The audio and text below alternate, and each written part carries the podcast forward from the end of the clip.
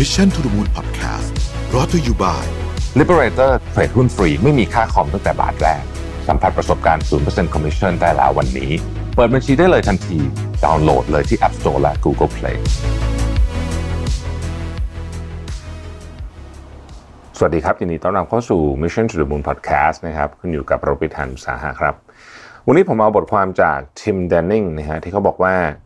you only have to make eight good decisions in life these are the ones that determine your happiness นะครับผมไม่ต้องบอกอย่างนี้ว่า อาจจะต้องขออนุญาตแอดความคิดเห็นส่วนตัวเข้าไปในนี้ด้วยผมคิดว่า 8 decision นี้สำคัญจริง ๆ แล้ว มันไม่ใช่คิดทีเดียวแล้วจบด้วย มันสามารถเปลี่ยนระหว่างทางได้นะครับ decision ที่1ฮะคือ decision ที่บอกว่าจะเป็น boss or no boss นะฮะอันนี้เป็น decision ที่ยาก มากที่สุดอันหนึ่ง boss or no boss ในที่นี้เนี่ยหมายถึงว่าคุณต้องการที่จะถ้าคุณทำงาน corporate นะครับคุณต้องการที่จะไต่ corporate ladder เนี่ยไปไกลที่สุดแค่ไหนนะฮะเพราะว่างานยิ่งตำแหน่งสูงเนี่ยแน่นอนนะฮะผลตอบแทนก็ดีกว่า job security ก็มีแนวโน้มจะดีกว่าไม่เสมอไปนะฮะแต่โดยปกติแล้วเนี่ยถ้าเราไปดูสถิติเลยนะครับวันก่อนผมอ่านของ Harvard Business Review เนี่ย คนที่โดน lay off ก่อนเนี่ยมักจะไม่ใช่ตำแหน่งหัวหน้าหัวหน้า key person เนี่ยจะเป็นคนที่มี job security ค่อนข้างดี อันนี้พูดในเชิงของ corporate นะครับ แต่การที่คุณจะขึ้นไปถึงเป็นระดับหัวหน้าหรือว่าหัวหน้าใหญ่ได้เนี่ยคุณต้องแลกอะไรมาเยอะมากนะครับ ซึ่งแน่นอนคุณต้องแลกความทุ่มเทในการทำงาน คุณต้องทำงานมากกว่าคนอื่น มากกว่าในที่นี้อาจจะไม่ใช่ชั่วโมงมากกว่า แต่เป็นพลังที่ใส่เข้าไปมากกว่า คุณต้องคิดมากกว่า คุณต้องโอ้โหลูกล่อลูกเล่นมากกว่านะครับ มีความแบบ ใจสู้มากกว่านะครับการขึ้นมาเป็น top โดยเฉพาะ top ของ corporate ส่วนใหญ่ไม่มีฟุกนะฮะคือมาจากการเคี่ยวกรำอย่างหนักนะฮะ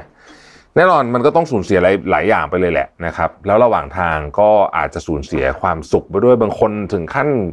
สูญเสียเรื่องของความสัมพันธ์อะไรพวกนี้ไปเลยก็มีนะครับ แต่ว่าการได้เป็น top boss corporate นี่ผมกำลังพูดถึง corporate ที่คุณลองนึกถึง corporate ใหญ่ๆสมมติเอาแบบใหญ่สุดๆเลย Apple อย่างเงี้ยนะฮะ Tim Cook นี่ก็เป็นลูกจ้างใช่ไหมแต่คุณลองนึกถึงชีวิต Tim Cook เนี่ยดีกว่าเจ้าของกิจการจำนวนมาก เยอะแยะนะฮะดีกว่าเยอะมากเลยด้วยนะครับรายได้ปีหนึ่งเนี่ยมโหฬารแม้ต้องเสียภาษีเต็มที่ก็เถอะนะครับนี่ก็เป็น decision ที่คุณต้องตัดสินใจว่าคุณจะเอาอยัางไงนะฮะเพราะว่าตัดสินใจแล้วเนี่ยมันต้องเดินเส้นทางแบบเต็มที่ไปครึ่งๆกลางๆเนี่ย การจะขึ้นไปเป็นเบอร์หนึ่งเบอร์สององค์กรเนี่ยครึ่งๆกลางๆผมว่ายากไม่ว่าองค์กรจะเป็นไซส์ไหนก็ตามนะฮะซึ่งจริง ๆ แล้วเนี่ยมันอาจจะเกี่ยวข้องด้วยว่าธุรกิจส่วนตัวหรือไม่ธุรกิจส่วนตัวด้วย อันนี้ก็เป็นหัวข้อนี้เหมือนกันเพราะว่าธุรกิจส่วนตัวก็คือคุณก็เป็นเจ้านายตัวเองใช่ไหมก็แลกมาด้วยอะไรเยอะแยะเช่นเดียวกันนะครับกับการที่ไม่มีธุรกิจส่วนตัวหรือว่าอยู่ใน corporate อันนั้นก็เป็นอีกมุมหนึ่ง แต่ว่าวันนี้เราพูดในประเด็นของ corporate ladder มากกว่านะครับ อันที่สองครับ working long hours หรือ work life balance นี่แหละพูดกันตรงๆแบบนี้ไปเลยนะฮะคือไม่ต้องคิดอะไรกันเยอะนะครับ คนที่เลือกที่จะทำงานเยอะจำนวนชั่วโมงเยอะเนี่ยนะครับมันก็จะมีชีวิตแบบประหลาดๆนะฮะผมก็อันนี้ก็ไม่ได้โอ้อวดอะไรนะ แต่ผมก็คิดว่าผมก็เป็นคนที่ทำงานจำนวนชั่วโมงเยอะ แล้วก็พยายามในจำนวนชั่วโมงนั้นพยายาม productive มากที่สุดแต่ชีวิตผมมันก็คือง่ายมากเนี่ย ผมเดินทางไปที่ไหนก็ตาม สิ่งที่ผมต้องมีคือกล้องไฟอย่างน้อยที่สุด แล็ปท็อปนี่คือ basic minimum แล้วก็ทำงานทุกวันนะฮะผมอาจจะเดินทางไปไหนมาไหนเยอะดูเหมือนจะไปไหนมาไหนเยอะแต่จริงเนี่ยส่วนใหญ่แล้วเนี่ย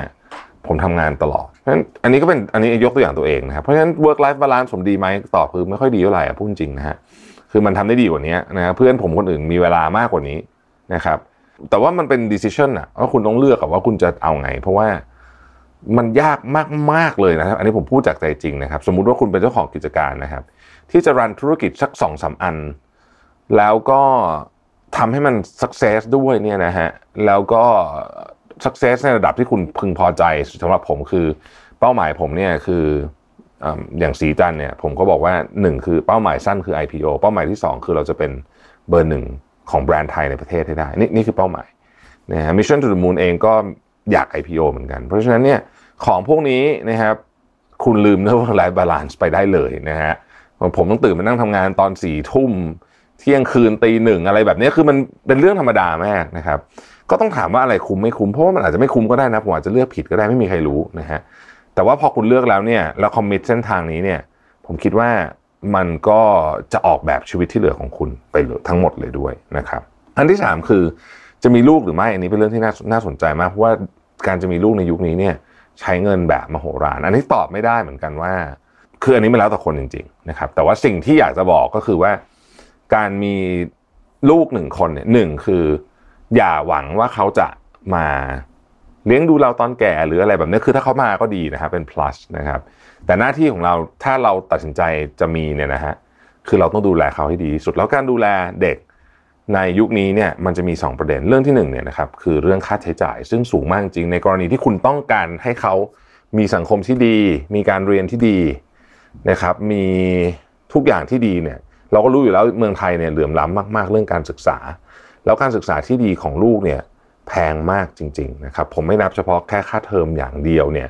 ปีหนึ่งก็ก็รู้กันอยู่นะค่าเทอมถ้าคุณว่าโรงเรียนคืองี้ต้องถามว่าทำไมพ่อแม่ปัจจุบันนี้ถึงนิยมส่งลูกไปเรียนโรงเรียนอินเตอร์นะครับโดยเฉพาะโรงเรียนอินเตอร์ที่ดีๆ ผมตอบได้อย่างเดียวเลยครับ คือมันคือหลักสูตรและสังคม และจำนวนนักเรียนต่อห้อง โรงเรียนอินเตอร์เนี่ยโรงเรียนจำนวนนักเรียนต่อห้องอาจจะมี 20 25 คนบางโรงเรียน 15 คนนะครับหลักสูตรวิธีการเรียนเนี่ยไม่ได้มานั่งท่องจำแต่เขาเอา subject หนึ่งขึ้นมาแล้วให้เด็ก discuss กันลงพื้นที่จริง ๆ ไปหาของจริง ๆ ถ้าจะพูดเรื่องของอโลกร้อนอย่างเงี้ยเนี่ยนะฮะเขาก็เขาก็จะมีวิธีการสอนที่ไม่เหมือนกับ ที่ผมเคยได้เรียนในโรงเรียนไทยมาก่อนเลย นั่นคือสาเหตุอันหนึ่งของความแพงสอง facility ที่ดี อันนี้แต่ผมคิดว่าประเด็นนี้ไม่ได้เป็นประเด็นอะไรที่มันใหญ่โตมาก มันก็คือแค่สถานท่องสถานที่เนี่ยมันดี แต่มันก็มีผล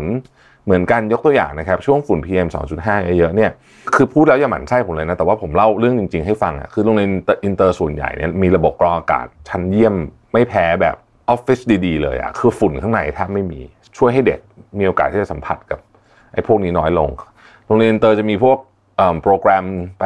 exchange ต่างประเทศ มีอุปกรณ์นู่นนี่คือมันเป็นเรื่องเล็กน้อยเนี่ยนะครับแต่สำคัญมากก็คือว่าระบบการเรียนการสอนและจำนวนนักเรียนต่อครู อันนี้ความรู้สึกผมนะฮะทีนี้มันสะท้อนมาในอะไรบ้าง ผมเองก็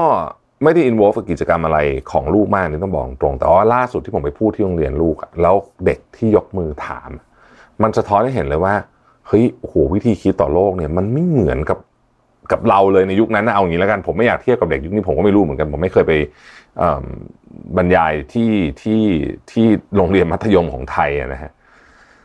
แต่แน่นอนอันนี้คือราคาแพงมากแล้วไม่ได้หมายความว่าทุกคนจำเป็นจะต้องจ่ายแบบนี้ ผมเชื่อว่าโรงเรียนมัธยมไทยดีๆ ก็มีมากมาย ตัวผมเองก็ผ่านระบบการศึกษาของไทยล้วนๆเรียนโรงเรียน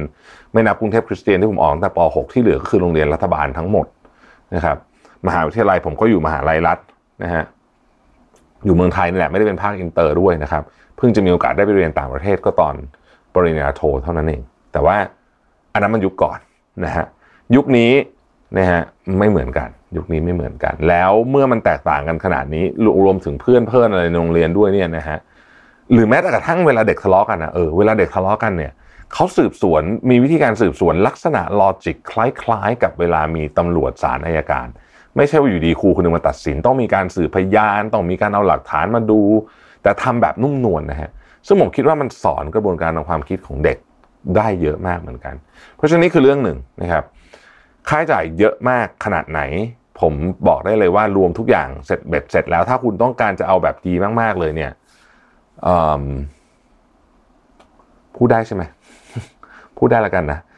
ปีหนึ่งเนี่ยต้องมีประมาณสองล้านอย่างน้อย นี่คือรวมทุกอย่างนะ รวมทุกอย่าง ถ้าคุณจะเอาแบบดีมากๆเลยจริง ๆ เต็มที่ทุกอย่างเนี่ย ประมาณเนี้ยนะฮะถามว่าเยอะไหมโคตรเยอะ ถามว่าเขาจะคืนหมายถึงว่า ในอนาคต เขาจะสามารถหาเงินจำนวนนี้มาได้หรือเปล่าเนี่ยไม่รู้เหมือนกัน แต่ประเด็นไม่ใช่ประเด็นก็คือว่าประเด็นคือเราเป็นพ่อแม่ เราเป็นคนที่ต้องเตรียมเรื่องนี้ไว้ให้กับเขา เพราะว่าเราตัดสินใจแล้วว่าเราจะมี เรื่องที่สองคือเรื่องของ mental เด็กไม่ได้เลี้ยงด้วยเงิน แต่ต้องเลี้ยงด้วย ด้วยด้วยด้วยระบบทางความคิดการใส่ความคิดหรือว่าการพยายามที่จะทำให้เขาเนี่ยมีอุปกรณ์ที่เตรียมพร้อมที่สุดสำหรับการต่อสู้กับโลกอนาคตเพราะเราก็ไม่รู้เหมือนกันว่าอนาคตจะเป็นยังไง เราตอบไม่ได้ด้วยซ้ำว่าเราอยากให้ลูกเป็นอาชีพอะไร สมัยก่อนเราจะบอกว่าเราอยากให้ลูกเป็นวิศวะเป็นหมอสมัยนี้มันไม่ได้แล้วเพราะว่ามันมันโลกมันเปลี่ยนไปเยอะแล้วคุณไม่รู้หรอกอาชีพอนาคตจะมีอะไรนะฮะแต่ว่าเราเตรียมเครื่องมือให้เขาพร้อมแค่ไหน การเตรียมเครื่องมือเนี่ยผมคิดว่า mental สำคัญมากๆ การเตรียม mental เนี่ยโคตรยาก เป็นอีก skill set หนึ่งเลยนะฮะ เป็นอีก skill set หนึ่งเลย คุณต้องตอบคำถามลูกคุณแบบไม่ใช่ตอบแบบมั่วๆ ต้องตอบแบบนั่งคิดจริง ๆ ว่าคุณจะตอบคำถามนี้ยังไงนะครับคำถามยากๆคำถาม challenging เรื่องเซ็กส์คำถามเรื่องสิ่งแวดล้อมคำถามเรื่องคุณค่าของ capitalism คำถามเรื่อง ประชาธิปไตยคำถามเรื่องความเหลื่อมล้ำคำถามเรื่องทำไมผู้นำประเทศทำไมโอ้โหมันเยอะมากๆ หรือแม้แต่คำถามเกี่ยวกับตัวคุณเองว่า ธุรกิจที่พ่อแม่ทำอยู่เนี่ย มันสร้างประโยชน์ให้สังคมหรือเปล่า ผมได้ผมได้คำถามแบบนี้เลยนะนะฮะนี่คือถ้าอยากจะมีมันก็จะเป็นแบบนี้ ไม่มีก็จะเป็นอีกแบบหนึ่งนะครับเคารพทุก decision แต่เล่าให้ฟังเฉยๆว่าเรื่องจริง ๆ เป็นยังไงนะครับอย่าหมั่นไส้ผมเลยนะเวลาผมพูดเรื่องงงเรื่องเงินอะไรเนี่ยมันเป็นแบบนี้จริง ๆ ผมบอกได้เลยว่า เงิน ส่วนใหญ่ที่ผมใช้ทุกวันเนี่ยก็คือไปกับเรื่องของการศึกษาของลูกเนี่ยนะฮะแต่แต่เราจะไปผักภาระให้กับโรงเรียนร้อยเปอร์เซ็นต์ไม่ได้นะ เพราะว่าครึ่งหนึ่งมันก็เป็นหน้าที่ของพ่อแม่อยู่แล้วด้วยนะครับ เอาละนะฮะหวังว่าจะไม่หมั่นไส้หรืออะไรกันนะ คืออยากเล่าให้ฟังจริง ๆ จากใจนะครับอันที่สี่เนี่ยคือคุณจะอยู่ที่ไหนอ่านะครับ คุณจะอยู่ที่ไหน คือในอดีตเนี่ยเรามักจะลงหลักปักฐานที่ใดที่หนึ่งค่อนข้างชัดเจน แต่ตอนนี้เรามี มีออปชันละว่าคุณจะเดินทางและทำงานไปด้วย หรือคุณจะอยู่ที่เดียวนะครับ ซึ่งผมคิดว่ามีข้อดีข้อเสียทั้งคู่นะครับแล้วก็มีเสน่ห์ที่น่าสนใจนะคุณหรือจะทำเป็นไฮบริดก็ยังได้นะครับ ข้อที่ 5 ครับ คุณจะลงทุนอย่างไรอ่าเหตุผลที่ข้อนี้มันกระโดดขึ้นมาเนี่ยก็เพราะว่าตอนนี้เนี่ยมันมีของให้ลงทุนเยอะมาก ในอดีตเนี่ยถ้าเกิดคุณนึกถึงการลงทุนก็นึกถึงการฝากแบงก์ซื้อพันธบัตรรัฐบาลซื้อหุ้นกู้เอกชน ซื้อหุ้นนะครับ ซื้อกองทุนนะฮะแบบอะไรประมาณแถวๆนี้นะแต่ว่าเดี๋ยวนี้คุณโอ้โห คุณลงทุนได้เยอะมากกว่านั้นเยอะอะผมแถมให้อันหนึ่ง derivatives ทั้งหลายพวกอนุพันธ์นะฮะแต่สมัยนี้คุณมีทุกอย่างเลย คุณมีหุ้นต่างประเทศหุ้นไทยกอง tech กองหุ้นจีนนะฮะคุณมีลงทุนใน private investment ก็มีคนมีลงทุนในคริปโตก็มีโอ้โหมันเยอะมากเลยนะครับ เพราะฉะนั้นการตัดสินใจว่า จะลงทุนในเรื่องอะไรนี้ผมยังไม่รวมถึงรถยนต์นาฬิกาโบราณอะไรโอ้โหเต็มไปหมดเลยเนี่ย art piece อีก เดี๋ยวนี้คุณมีกองทุนคุณสามารถไปซื้อ art piece ที่สมมติชิ้นหนึ่งมัน 50 ล้านเหรียญแต่ว่าคุณไปเป็นส่วนหนึ่งอะคือเป็นเป็นเหมือนถือหุ้นในอาร์ตพีซเนี่ยก็ได้นะก็มีนะฮะคือมันมีเยอะมากการตัดสินใจเรื่องนี้จะส่งผลต่อความมั่งคั่งของคุณเพราะฉะนั้นคุณต้องศึกษาให้ดีนะครับ ข้อที่ 6 ครับคือคู่ชีวิตข้อนี้คงไม่ต้องอธิบายมากเนาะ คนที่อยู่ข้างเราจะอยู่ข้างเราไปตลอดเนี่ยสำคัญมากจริงๆนะครับเพราะเขาจะส่งผลต่ออิทธิพลทางความคิดของเรา ส่งผลต่อความมั่งคั่งของเราส่งผลต่อเยอะแยะมากมายไก่กอง เต็มไปหมดเลยนะครับอันนี้ไม่ต้องรวมถึงแบบไอ้พวกที่ไปเจอแบบแฟนแย่ๆแบบทุบตีซอฟอันนั้นเป็นอันนั้นอีกเรื่องหนึ่งเลยนะแต่เอาแค่คนปกติธรรมดาเนี่ยนะครับคุณจะสักเซสหรือไม่เนี่ยคนที่อยู่ข้างคุณสนับสนุนคุณแค่ไหนสำคัญมากนะ สำคัญมากนะครับสำคัญไม่น้อยกว่าความสามารถคุณ หรืออาจจะเยอะกว่าด้วยซ้ำข้อที่7นะครับ อันนี้อาจจะมาแล้วตกใจหุ้ยอะไรว่ามาจากไหนเนี่ยนะฮะเขาบอกว่าคุณจะ create online content หรือไม่อ่านะฮะทำไมข้อนี้ถึงมาได้ฟังดูโอ้โหเรื่องอื่นดูเป็นเรื่องใหญ่สุดๆนะครับแต่เรื่องนี้ดูเป็นเรื่องเล็กจิ๋วมากเนี่ยนะฮะคุณจะ create online content หรือไม่เหตุผลที่ที่เขาใส่เข้ามาในนี้ก็เพราะว่าในที่สุดแล้วเนี่ยนะฮะชีวิต ของคนเนี่ยมันจะอยู่บนโลกออนไลน์ซะเยอะ คุณจะมีตัวตนบนโลกออนไลน์แค่ไหน และในแง่มุมไหนเนี่ยมันก็ส่งผลต่อชีวิตของคุณเยอะพอสมควร อย่างผมตัดสินใจมาตั้งนานแล้วว่าเฮ้ยทางนี้เนี่ยมันเป็นทางที่ผมเลือก เพราะฉะนั้นผมก็จะไปเวนี้นะครับ ข้อที่8นะฮะคำถามที่น่าสนใจ คุณจะช่วยเหลือคนอื่น หรือว่าคุณจะ pursue individualism ซึ่งไม่ไม่ผิดทั้งคู่ คือคุณจะช่วยเหลือคนอื่นเยอะ ก็เป็นทางเลือกที่ดี หรือว่าคุณอยากจะไปคนเดียวนะฮะไปคนเดียวก็ไม่ได้มีอะไรแปลกอะไรนะครับ บางคนเขาประสบความสำเร็จอยู่ด้วยตัวคนเดียว แล้วเขาก็ไม่ได้ทำให้ใครเดือดร้อน แล้วเขาก็ลองนึกถึงคนที่ใช้ชีวิตสันโดษอยู่ในป่าเอาแบบนี้แล้วกันนะฮะแล้วก็ไม่ไม่เคยออกมาเจอผู้เจอคนเลยถามว่าเขาเป็นคนที่แย่ไหมก็ไม่แย่เขาก็เป็นส่วนหนึ่งของโลกเท่านั้นเอง แต่ว่าคุณต้องตัดสินใจว่า คุณจะเลือกเส้นทาง แบบไหนเท่านั้นเองนะครับ ถ้าคุณเลือกที่จะช่วยเหลือผู้คนชีวิตคุณก็จะเป็นแบบหนึ่ง คุณเลือก individualism ชีวิตคุณก็จะเป็นอีกแบบหนึ่งนะครับ นี่คือ 8คำถามที่ผมคิดว่าน่าสนใจและเปลี่ยนได้ตลอดด้วยนะ หมายถึงว่าวันหนึ่งคุณคิดแบบหนึ่ง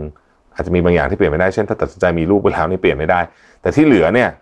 เปลี่ยนได้หมดเลยนะครับ อันนี้ก็เป็น 8 ข้อนะฮะที่ผมคิดว่า น่าจะเป็นประโยชน์กับทุกท่าน ขอบคุณที่ติดตาม Mission to the Moon นะครับ แล้วเราพบกันใหม่ในวันพรุ่งนี้นะครับ สวัสดีครับ Mission to the Moon Podcast Presented by Liberator เทรดหุ้นฟรีไม่มีค่าคอมตั้งแต่บาทแรก สัมผัสประสบการณ์ 0% Commission ได้แล้ววันนี้ เปิดบัญชีได้เลยทันที ดาวน์โหลดเลยที่ App Store และ Google Play